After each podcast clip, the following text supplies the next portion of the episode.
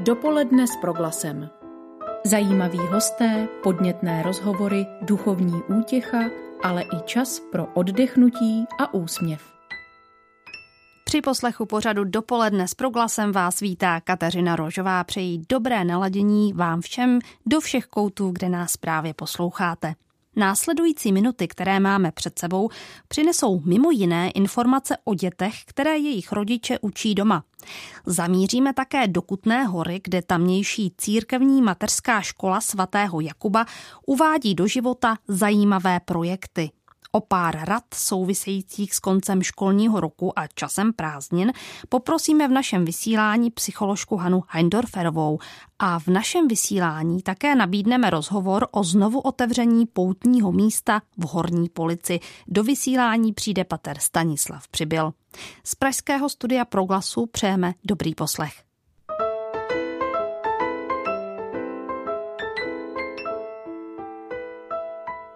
Naším prvním hostem po telefonních linkách bude hlas, který si mnozí z vás spojí s vysíláním proglasu.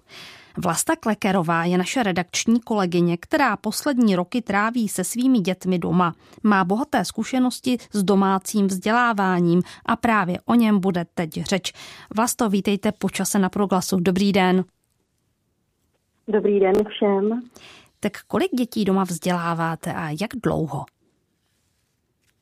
Teď vzdělávám víc jak čtyři roky, v současné době čtyři děti. Nejstarší syn dokončil osmou třídu, dcera šestou, mladší syn čtvrtou a nejmladší dcerce jsou dva a půl roku. Ale i ta prochází přirozeně vzděláváním, které vidím jako přirozenou součást výchovy.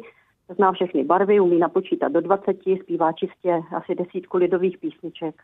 Hmm. Tak. Z jakých důvodů jste se vlastně rozhodla pro formu domácího vzdělávání? Tak předně věřím, že to má velkou hodnotu, protože domácí škola dává členům rodiny možnost posílit vědomí sounáležitosti rodiny a rodu. Eh, já si myslím, že dneska eh, v té době, kdy se ty rodiny hodně rozpadají, tak toto chybí. Já sama jsem z rozpadlé rodiny a nemám tu rodovou kontinuitu a bylo mi to jako dítěti i jako dospívající hodně líto. Ale ta moje hlavní volba je volba být matkou. Dlouho jsem nad tím přemýšlela, co mi chybí tom eh, stylu životním, ale eh, opravdu to být, touha být matkou.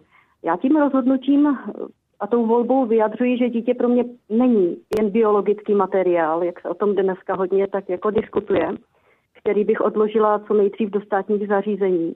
Já vím, že to za mě můžou udělat, ale proč by mě měla prostě školka se mě starat o dítě, když je to v mé, hluboce v mé lidské přirozenosti zakořeněno.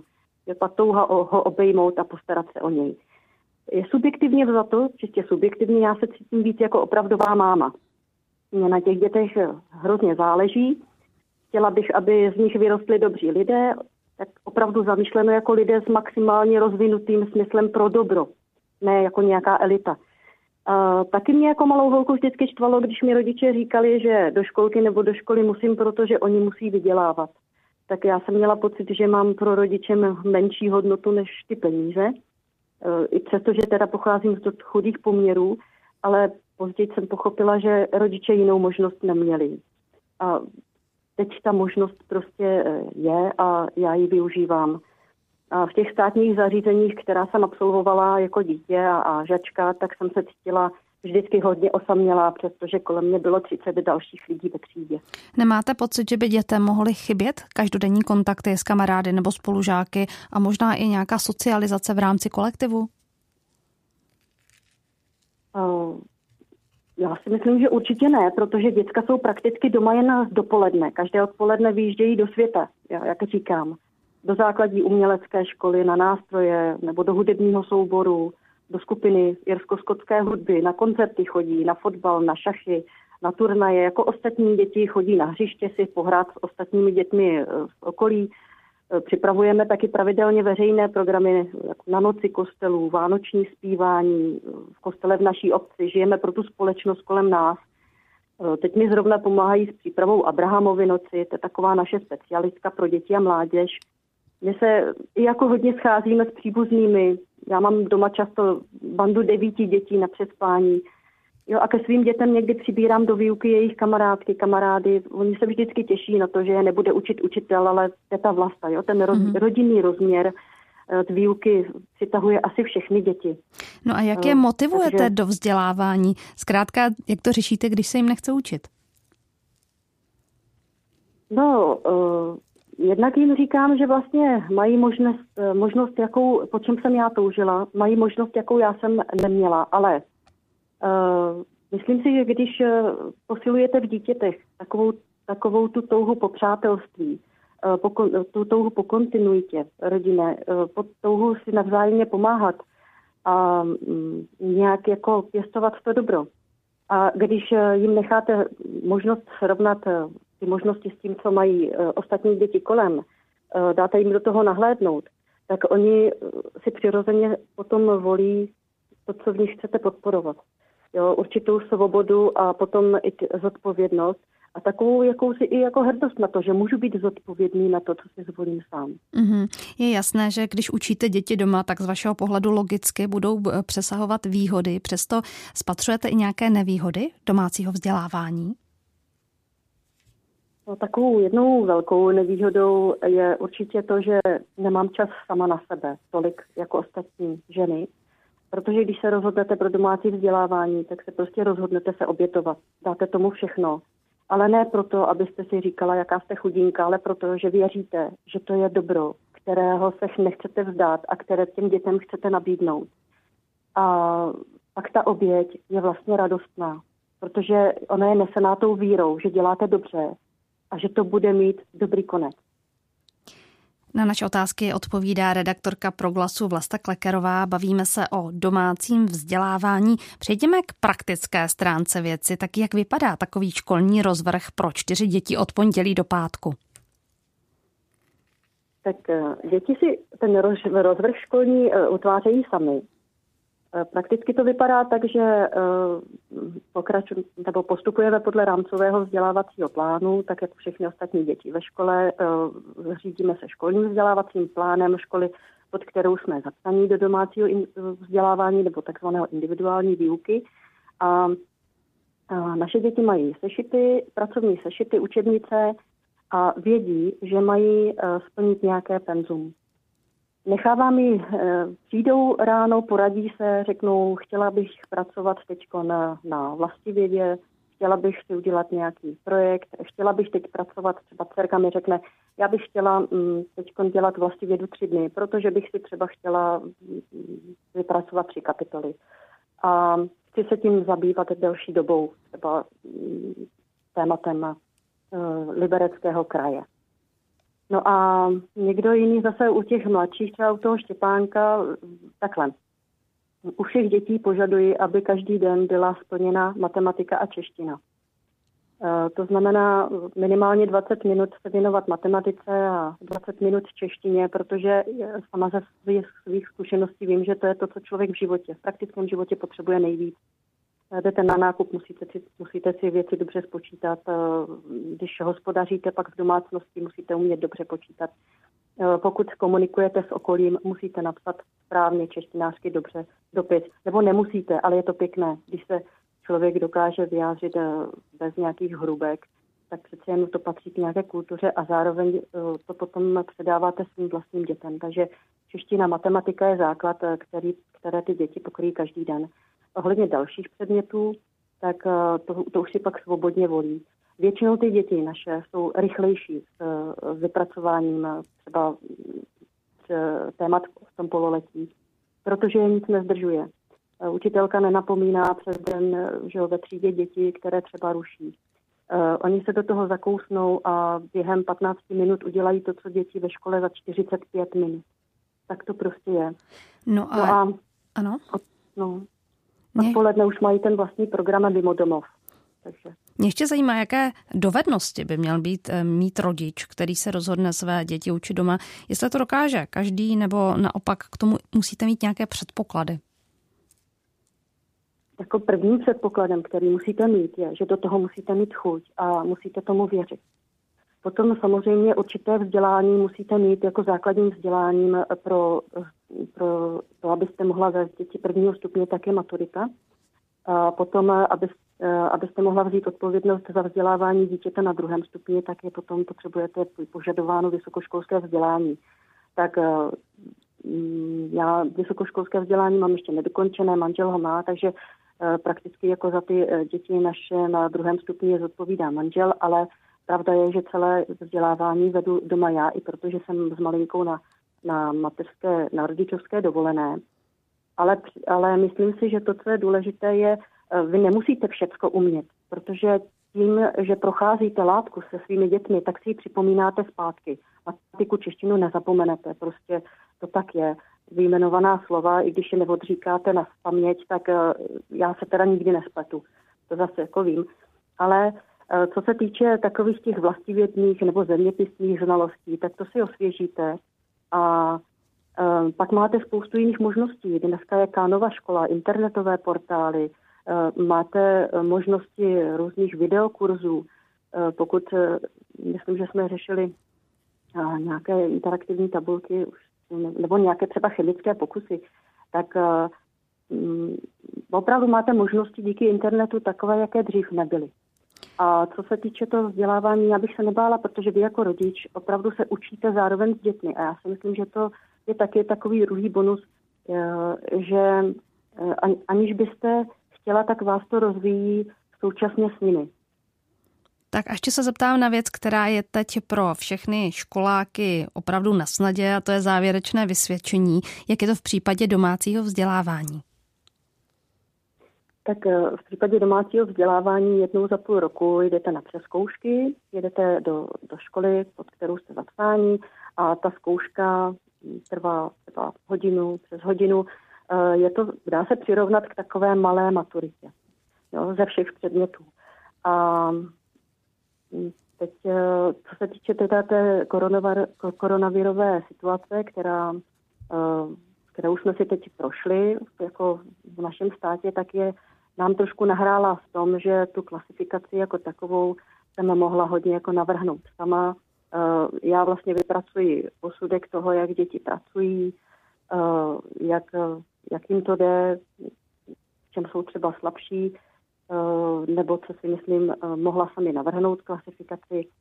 Domluvili jsme se s naší přeskušující a zatím proběhlo přeskušování distančně. Dá se přeskušovat podle uh, směrnic ministerstva školství, tak se dá přeskušovat i přes uh, internetu, cestou přes Skype. A uh, dohodli jsme se určitě na tom, že se setkáme třeba v září, v říjnu, abychom se ještě k plynulému školnímu roku dostali.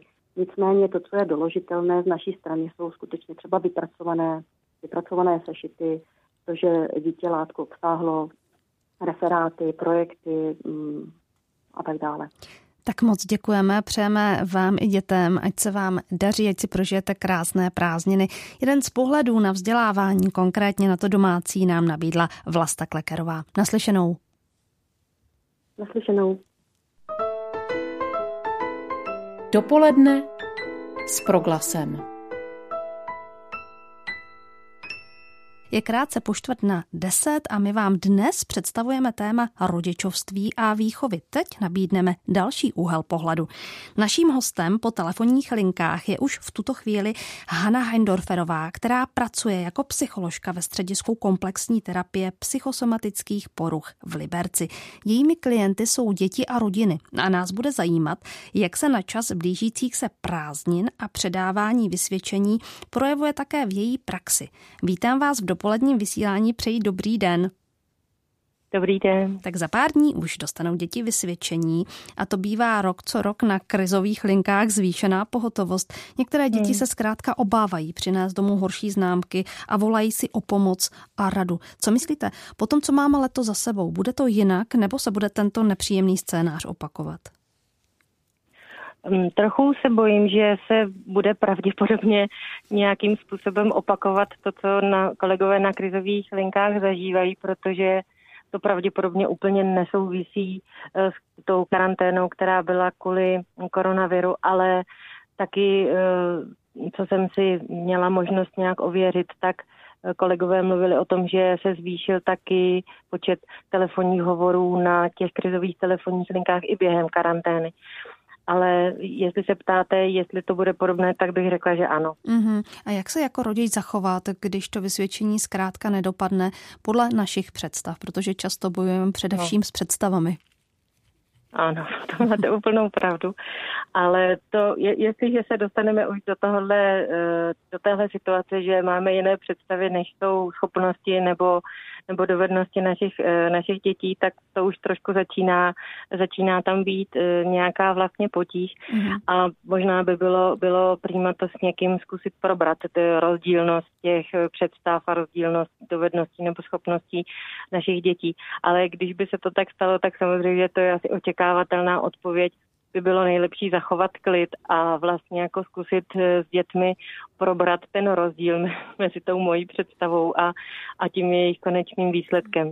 Já mám takovou zkušenost s dětmi, které ke mně chodí, že oni když ten výsledek toho jejich vysvědčení není takový, jak si představují rodiče, tak oni to velmi dobře vědí už daleko dřív a myslím si, že i rodiče, které, kteří se o svoje děti zajímají, tak taky asi tuší, mm, jakým směrem eh, se ta známka nebo se ty známky na tom vysvědčení budou, budou ubírat. Takže zas tak moc veliký překvapení eh, bych řekla, že to nemusí být. No a jsou taky rodiče, kteří přesně, jak říkáte, vědí, co přijde. Vědí, že třeba to dítě ano. všechno není tak, jak by chtěli, nebo jak ono samo by chtělo. Hmm. A proto mě zajímá, hmm. jak vůbec podpořit dítě, které má pocit, že selhalo, byť to třeba nemusí být až tak hrozné. Hmm.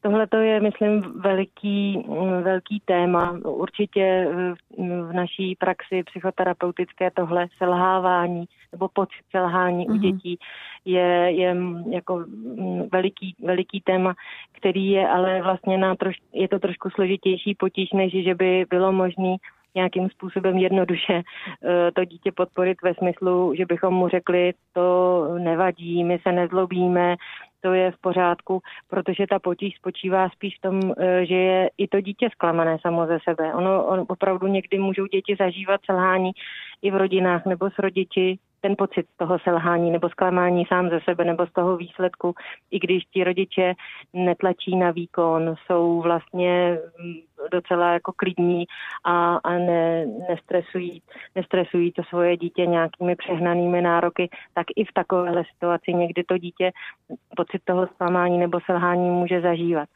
A to, co se s tím dá dělat, není otázka jednoho dne, kdy přinese vysvědčení, ale spíš nějaké dlouhodobé práce, já bych řekla práce eh, ve smyslu podpory dítěte, možná taky probírání toho, jaká je, jaká je realita. To myslím si, že můj kolega, se kterým pracuji ve středisku komplexní terapie, pracujeme tam s rodinami jako rodinní terapeuti, tak vlastně jako poslední dobou čím dál častěji eh, obrací pozornost těch našich klientů, těch rodin na to, že něco taky je realita, něco je reálné, něco jsou jako třeba reálné možnosti dětí a s tím je potřeba počítat. A to už je zase úkol a práce pro nás rodiče, abychom se uměli vyrovnat a, a přijmout to, že naše dítě je třeba jiné, než jsme byli my.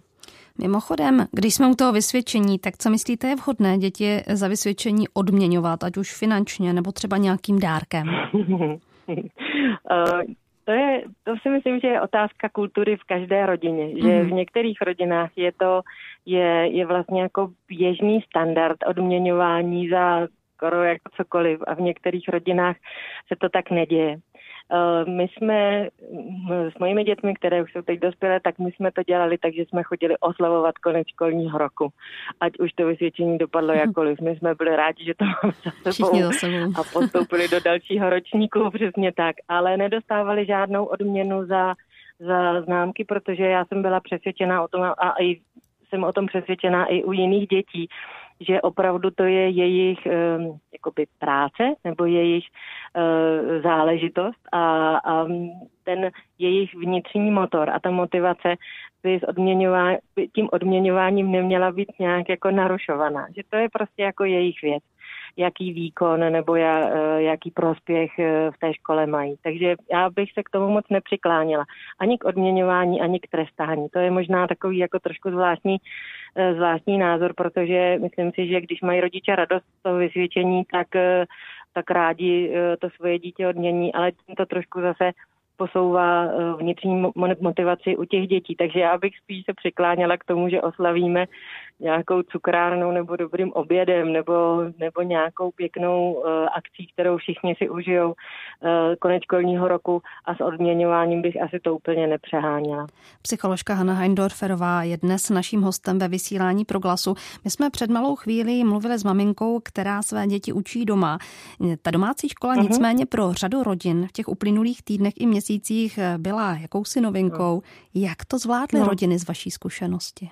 Různě. Zvládli to různě podle určitě podle toho, jaká byla taky předchozí situace předtím, než, eh, než ta karanténa a eh, vlastně nějaký jako domácí vzdělávání byla realita pro, eh, pro všechny rodiny, které měly děti, které chodí do školy.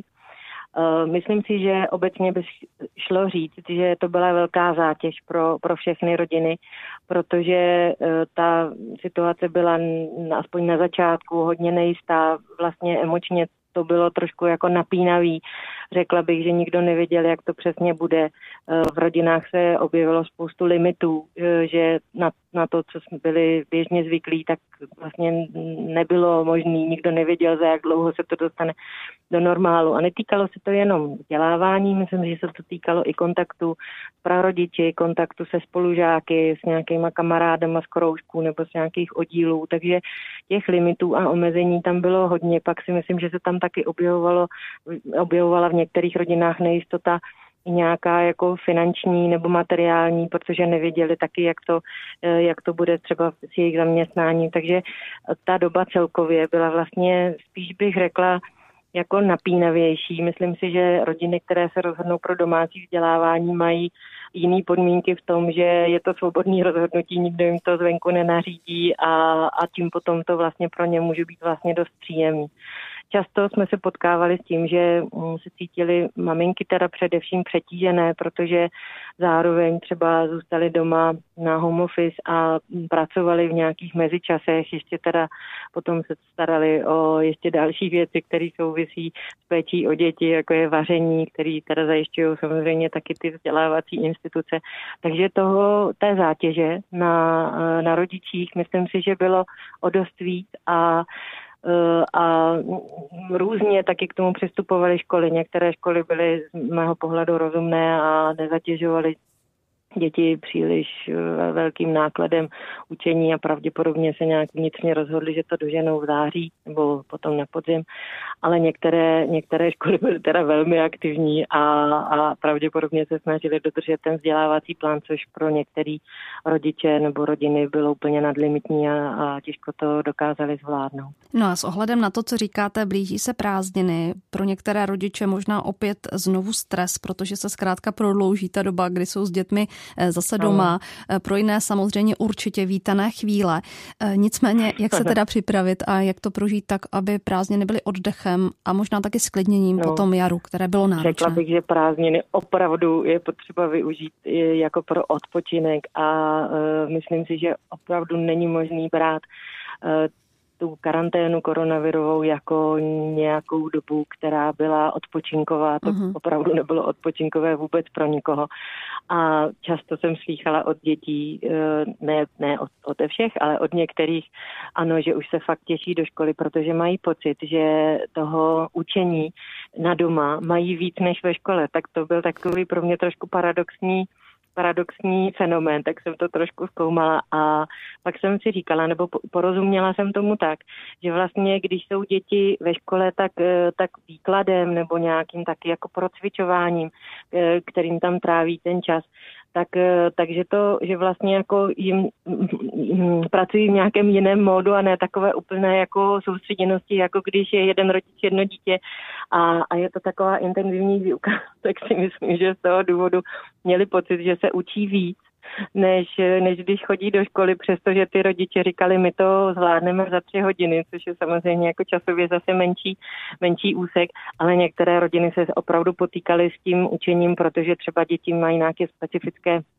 poruchy učení nebo potřebují nějaký jako specifický přístup k tomu učení, tak se s tím potýkali třeba půl dne a to už potom pro ty děti byla velká zátěž, takže já bych moc prosila rodiče, aby byli tak hodní a dopřáli sobě i dětem prázdniny. Rozhodně ne, nepokračujte v nějakém vzdělávání přes prázdniny, protože eh, taky mozek dětí potřebuje odpočinout a oni to určitě zase do toho naskočí a doženou to v září. To je krásná výzva, my se k ní rádi připojujeme.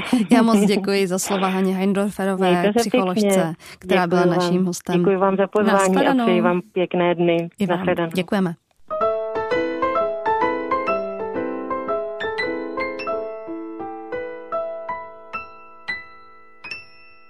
Připomínám, že je úterý 23. června krátce po půl desáté a se mnou ve studiu teď usedl pater Stanislav Přibyl, generální sekretář České biskupské konference, který je zároveň administrátorem římskokatolické farnosti arciděkanství Horní Police.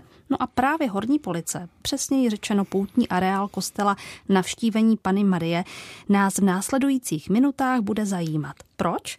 No protože tuto sobotu dojde k jeho znovu otevření po obnově, která byla rozsáhlá. Dobrý den. Dobrý den.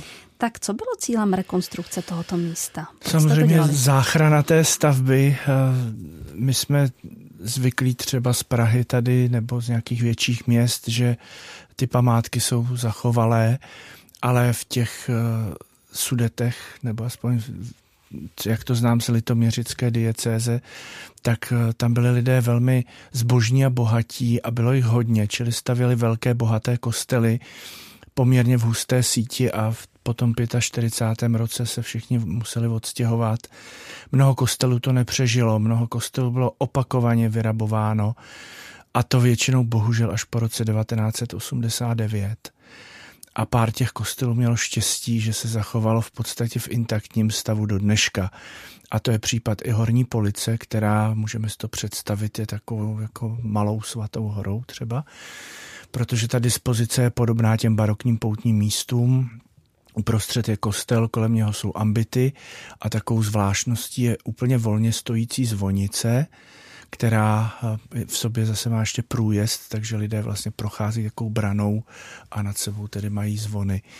No a je to zvláštní místo, které bych řekl, že se dá vyjádřit eh, starou verzí písně Slyš, jaký to nad řekou jásot a ples a tam, kde v údolí je, eh, je vrcholek nebo kopec. Jo. Je to takové zvláštní, že to je vlastně skutečně v údolí, ale přitom na kopci. Na takové malé vyvýšení nad řekou Ploučnicí, takže je to nesmírně nějaký malebná záležitost. A už když jedete od Prahy, od Děčína, od České lípy, tak prostě vidíte krásnou, bych řekl, siluetu. Dneska tuším s deseti věžemi, ale eh, těch deset věží tam ještě před půl rokem nebylo, protože některé nepřežili do dneška, museli jsme je rekonstruovat.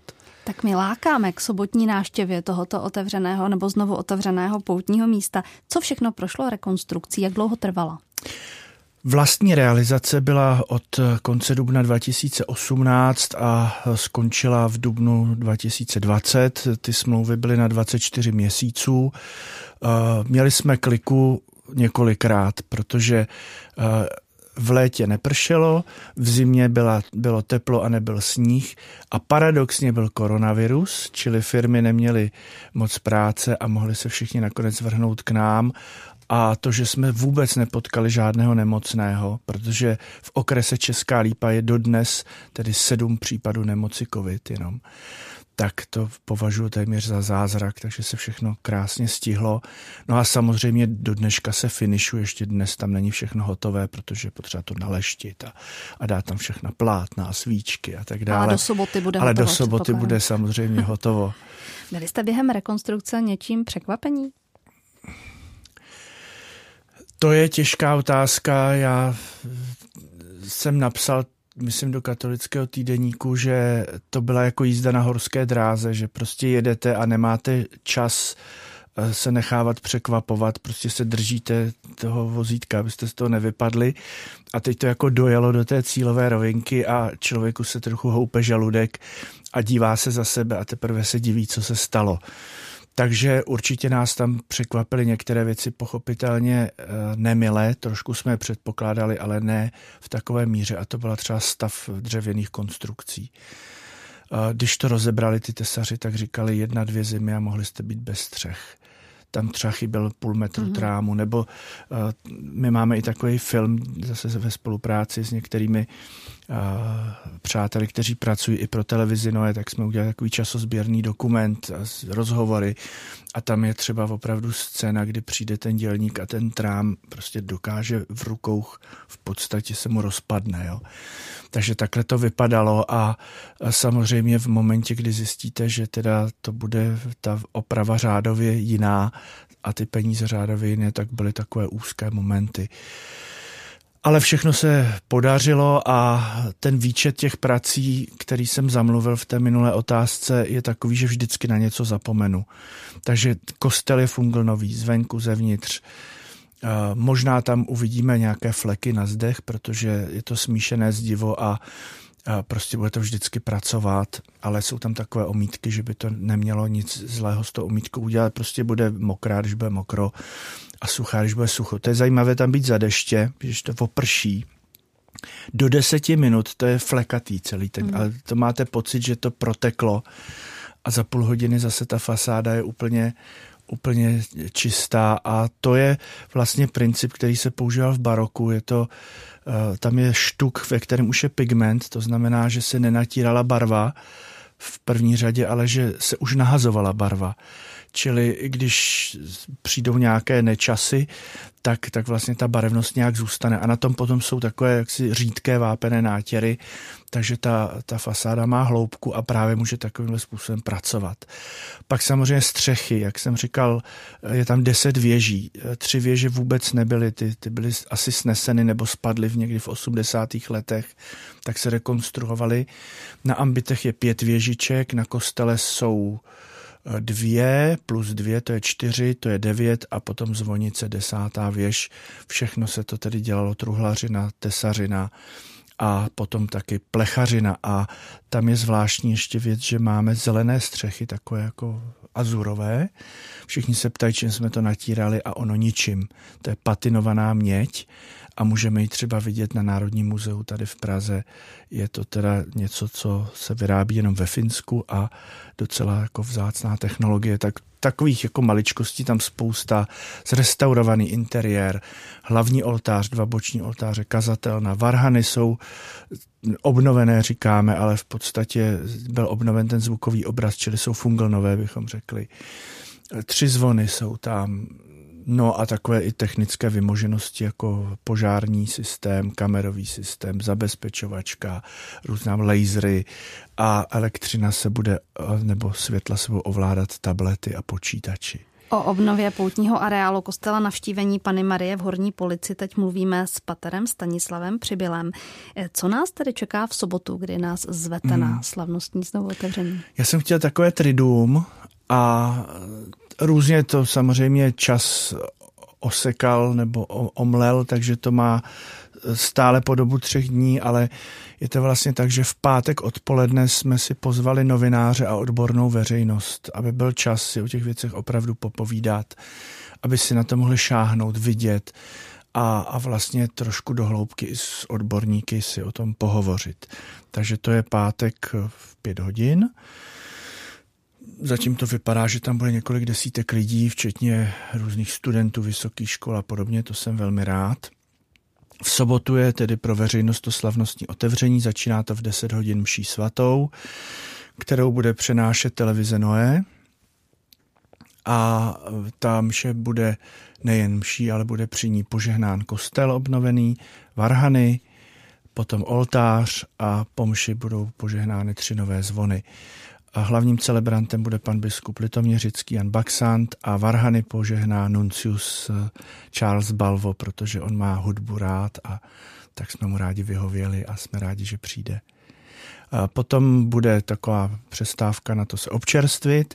Ve 13 hodin bude varhaní koncert který jsme nazvali Magnifikát vévodu Sasko-Lauenburských, protože eh, docela podstatnou a klíčovou osobou je Julius František Sasko-Lauenburský a jeho dcera Anna Marie Františka, potom provdaná velkovévodkyně Toskánská.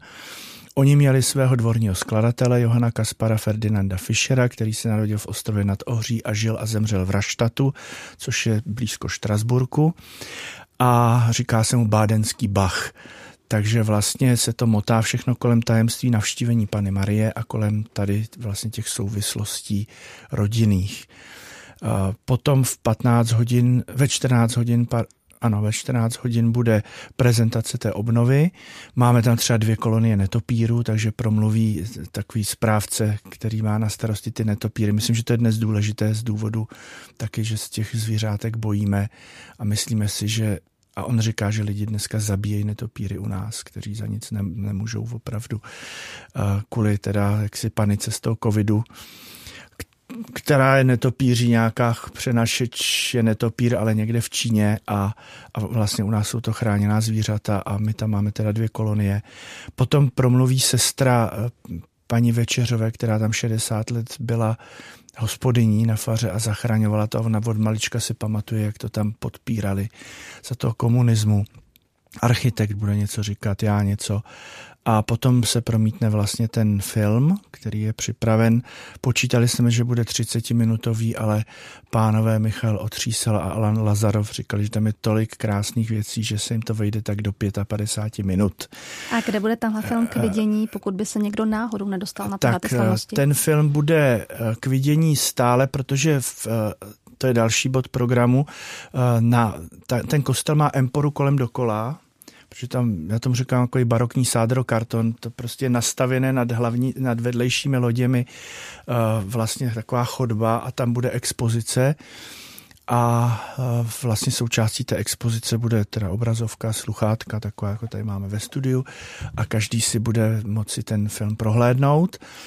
A uh, taky ho budeme nějak distribuovat snad jako na USB klíčích, ale tam je problém, že my nesmíme nic prodávat, a teď nevíme, zase ty USB klíče nejsou úplně zadarmo, takže tam ještě řešíme ten způsob distribuce, ale kvůli kvalitě bych to nerad dával na sítě.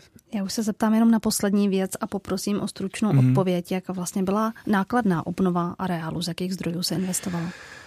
Eh, mohlo se žádat o 123 milionů, eh, je to rozdělené na dvě etapy, teď jsme po první etapě, čili eh, náklad oficiální byl 107 milionů, ale je tam spousta více nákladů, tak já myslím, že jsme někdy mezi 110 a 113 miliony. 85% Evropská unie, takže my na ní nenadáváme, ale jsme jí vděční.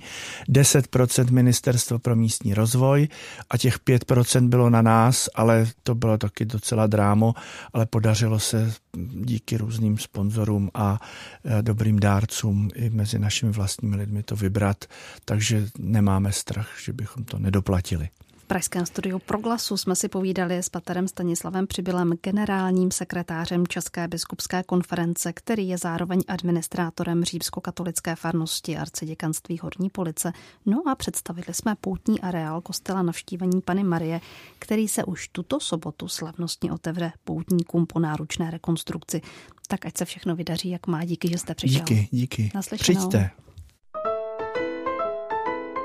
Dopoledne s proglasem. Tuto chvíli nás čeká návštěva jedné mateřské školy, a to konkrétně církevní mateřské školy svatého Jakuba v Kutné hoře.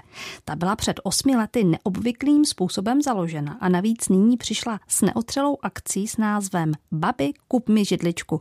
O tom si teď budeme povídat s ředitelkou školky. Pozvání k rozhovoru přijala paní Barbora Křivohlavá. Dobrý den. Dobrý den. Já jsem v úvodu řekla, že vaše školka vznikla netradičním způsobem, tak co tedy stojí za jejím založením? První impuls k přemýšlení o naší mateřské škole v Kutnohorské farnosti vlastně vyšel z rodinného centra, která se staralo o předškolní děti. A ve farnosti dosud plynula většina peněz na opravy kostelů a myšlenka investovat finanční prostředky do živých projektů, jako do školství nebo do charity, zde klíčila delší dobu. A tak se vlastně na jaře roku 2012 započalo s budováním nové mateřské školy a v září roku 2012 se poprvé otevřely dveře naší školky.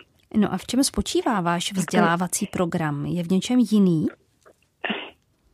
Tak vlastně, že náš e, program vlastně naší školky je trošku specifický s tím, že vlastně vycházíme, nebo východisko pro náš vzdělávací program je celistvé na smysl zaměřené pedagogiky France Keta. A vlastně jsme jedna z šesti školek, která aktivně spolupracují s touto společností. Co to konkrétně znamená? Vzdělávat... Mm-hmm.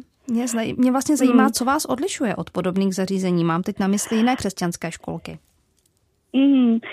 No my klademe důraz na jedinečnost dítěte, kdy vlastně slavíme s nimi narozeniny, vedeme portfolium, každé ráno se s těmi dětmi přivítáme, tak aby věděli, že jsou tady, že jsou přijaté, že tady mají své místo. Vlastně i učíme děti, jak být ve vztahu aktivní, jak být empatický k ostatním. Patronem vaší školky je svatý Jakub. A tak mě zajímá, co všechno vás s ním spojuje. No hlavně vlastně farní kostel. Jo, že když myšlenka ke vzniku naší školky vlastně vznikla z farnosti, tak tam je farní kostel je kostel svatého Jakuba, tak proto vlastně, že i v názvu té školky je svatý Jakub. Když si náš posluchač projde fotogalerii na vašich stránkách, tak zjistí, že s dětmi podnikáte celou řadu věcí. Od různých pokusů s vodou, k mletí mouky, k pečení chleba, sázíte stromy nebo pořádáte dužínky. Co z děti nejvíc baví z těch akcí, o kterých jsem mluvila? No, děti nejvíc právě baví uh, opravdu prostě zkoumat přírodu. Jo, vlastně dělat pokusy nebo chodit ven. Jo, takže vlastně každý, každý rok jakoby my se zaměřujeme na nějaký projekt. Děti od jak živa mají náklonost se hýbat, takže vlastně, že letošním rok máme ve spolupráci i se Sokolem projekt s názvem Hýbeme se celý rok, nebo se zapojujeme právě, že děti rádi tvoří, takže máme ve spolupráci se středočeským krajem máme polytechniku do mateřských škol, kdy vlastně za dětmi přijíždějí různí odborníci a vlastně děti mají příležitost si zkusit třeba bu- vyrobit bublifuk sami a různé ty věci. Na proglasu je naším hostem ředitelka církevní materské školy svatého Jakuba v Kutné hoře Barbora Křivohlavá. My jsme mluvili o různých projektech, které jste nám představovala. Teď se nicméně blíží akce s velmi originálním názvem Babi, kup mi židličku. Tak o co v ní jde?